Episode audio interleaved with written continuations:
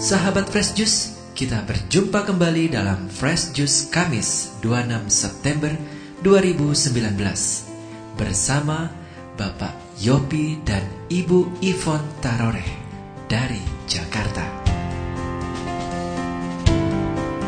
Semoga Fresh Juice yang kita dengarkan semakin menyejukkan dan menyegarkan jiwa kita. Selamat mendengarkan.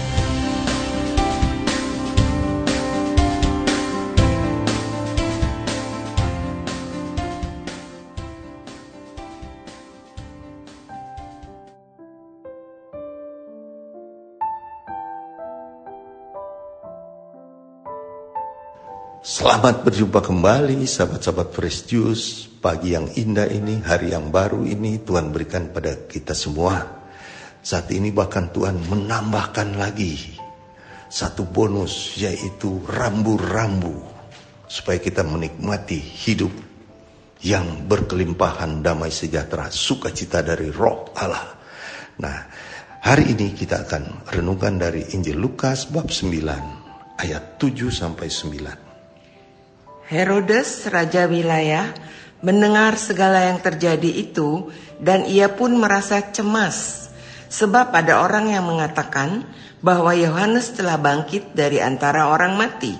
Ada lagi yang mengatakan bahwa Elia telah muncul kembali, dan ada pula yang mengatakan bahwa seorang dari nabi-nabi dahulu telah bangkit. Tetapi Herodes berkata, Yohanes telah kupenggal kepalanya Siapa gerangan dia ini yang kabarnya melakukan hal-hal demikian? Lalu ia berusaha supaya dapat bertemu dengan Yesus. Demikian sabda Tuhan. Terpujilah Kristus.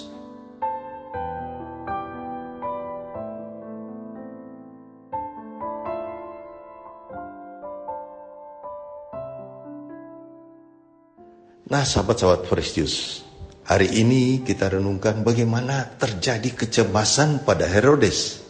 Cemas. Herodes cemas karena dia pernah berbuat dosa. Dia membunuh Yohanes Pembaptis. Dia pernah berbuat dosa yang besar itu sehingga begitu ada kabar baru bahwa ada yang namanya Yesus, orang Nazaret itu, dia berkeliling membuat mujizat-mujizat, menyembuhkan banyak orang dia membuat mujizat yang membangkitkan orang mati. Tidak pernah ada di sana. Bagaimana orang mati dibangkitkan. Ya, bagaimana terjadi sesuatu yang besar sehingga menggemparkan negeri itu.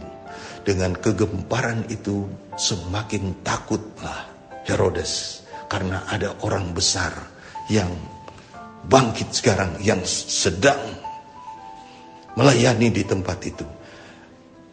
Demikian juga zaman sekarang. Kecemasan-kecemasan bisa terjadi. Yaitu karena dosa. Semua orang kalau berdosa akan cemas. Semua akan cemas. Anak kecil kalau PR-nya jelek atau ulangannya jelek kemudian harus ditandatangi orang tua karena dia rasa bersalah, kurang belajar dengan baik, dia juga ketakutan. Selama dia masih simpan kertas itu belum ditandatangani, dia masih cemas, ketakutan.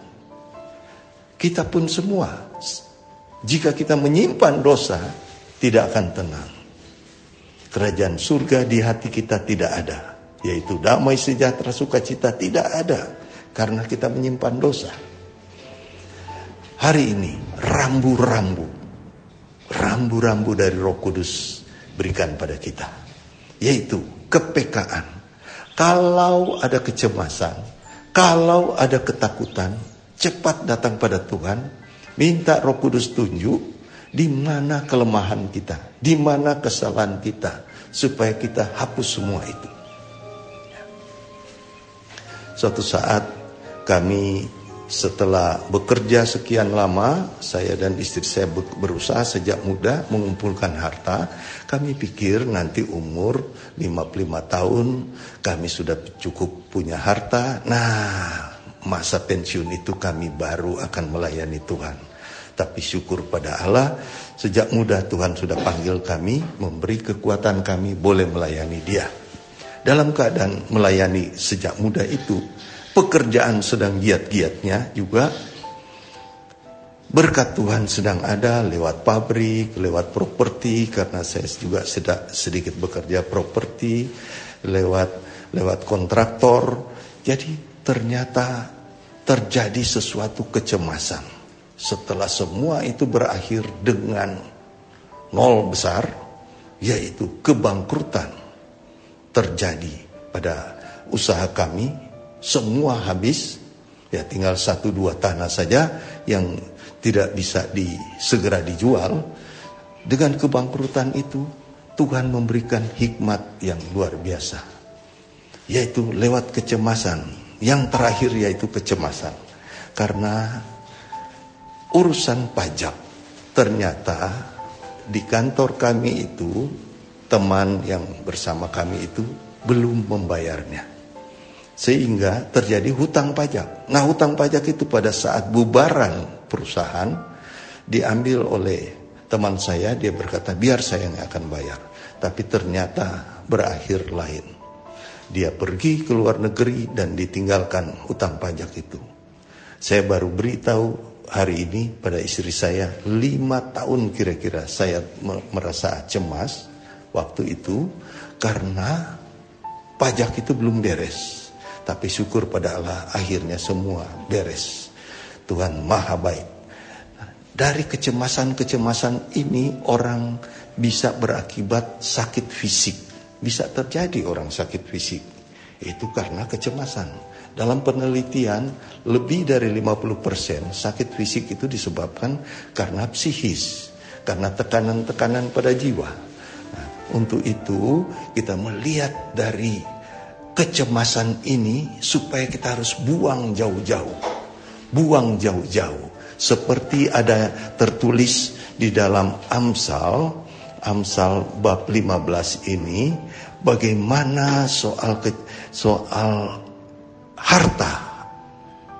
Amsal 15 ayat 16. Lebih baik sedikit barang dengan disertai takut akan Tuhan daripada banyak harta dengan disertai kecemasan. Wow, banyak harta tapi cemas. Lebih baik sedikit barang, sedikit harta, tapi menikmati. Dan terutama menikmati damai sejahtera, sukacita dan roh Allah. Dalam hati dan dalam hidup kita. Kehidupan kami saat ini, saya bersyukur pada Tuhan berkatnya, bahwa saya bisa menikmati itu. Ada damai sukacita, walaupun sesuai Amsal tadi, lebih baik sedikit harta daripada kebanyakan harta tapi demikian. Ada kecemasan segala macam itu. Saya bersyukur pada Tuhan. Beda sekali, beda sekali. Termasuk juga dalam melayani Tuhan. Saya lebih siap karena waktu saya untuk dekat dengan Tuhan lebih banyak. Berbicara dengan Tuhan lebih banyak. Ngobrol dengan Tuhan lebih banyak. Saya bersyukur dan kebaikan Tuhan ini saya saksikan pada Anda. Carilah dahulu kerajaan Allah dan kebenarannya. Maka semuanya yang kita butuhkan itu dia tambahkan pada kita. Karena itu bukan hal pokok. Hanya tambahan saja. Tapi kerajaan Allah dan kebenarannya. Nah bagaimana mengatasi kecemasan? Mengatasi kecemasan ternyata tidak terlalu sulit kalau kita mau lembutkan hati di mata Tuhan. Pertama, bagaimana kita jalan dalam kebenaran. Kita sudah membaca sabda Tuhan, kita sudah mendengarkan renungan-renungan. Lakukan seperti yang Yesus katakan. Yang masuk surga adalah yang melakukan kehendak Bapakku di surga. Jadi, berjalanlah dalam kebenaran Tuhan. Yang kedua, takutlah akan Allah. Dengan takut akan Allah berarti kita menjauhi kejahatan. Yang ketiga, Bagaimana kita mohon kekuatan Roh Kudus? Mungkin juga dengan memohon dukungan doa dari pembimbing rohani kita. Mohon kekuatan Roh Kudus. Kita andalkan Allah. Kalau tanpa kekuatan Allah kita akan memikulnya sendiri tidak akan mampu. Bagaimana begitu banyak orang putus asa dan tidak tahu bagaimana mengatasinya. Tetapi kalau kita tahu yang pertama tadi bagaimana jalan dalam kebenaran, takutlah akan Allah sehingga kita menjauhi kejahatan. Mohon kekuatan Roh Kudus, mohon dukungan doa, sahabat-sahabat dan juga pembimbing rohani. Tentu Roh Kudus mendengar doa kita. Selamat menikmati damai sejahtera sukacita. Kita kalahkan kecemasan semua itu. Kita menikmati kasih karunia Allah. Amin. Sahabat Fresh Juice, kita baru saja mendengarkan Fresh Juice Kamis 26 September 2019. Segenap tim Fresh Juice mengucapkan terima kasih kepada Bapak Yopi dan Ibu Ivon Tarore untuk renungannya pada hari ini. Sampai berjumpa kembali dalam Fresh Juice edisi selanjutnya. Tetaplah mengucap syukur dan salam Fresh Juice.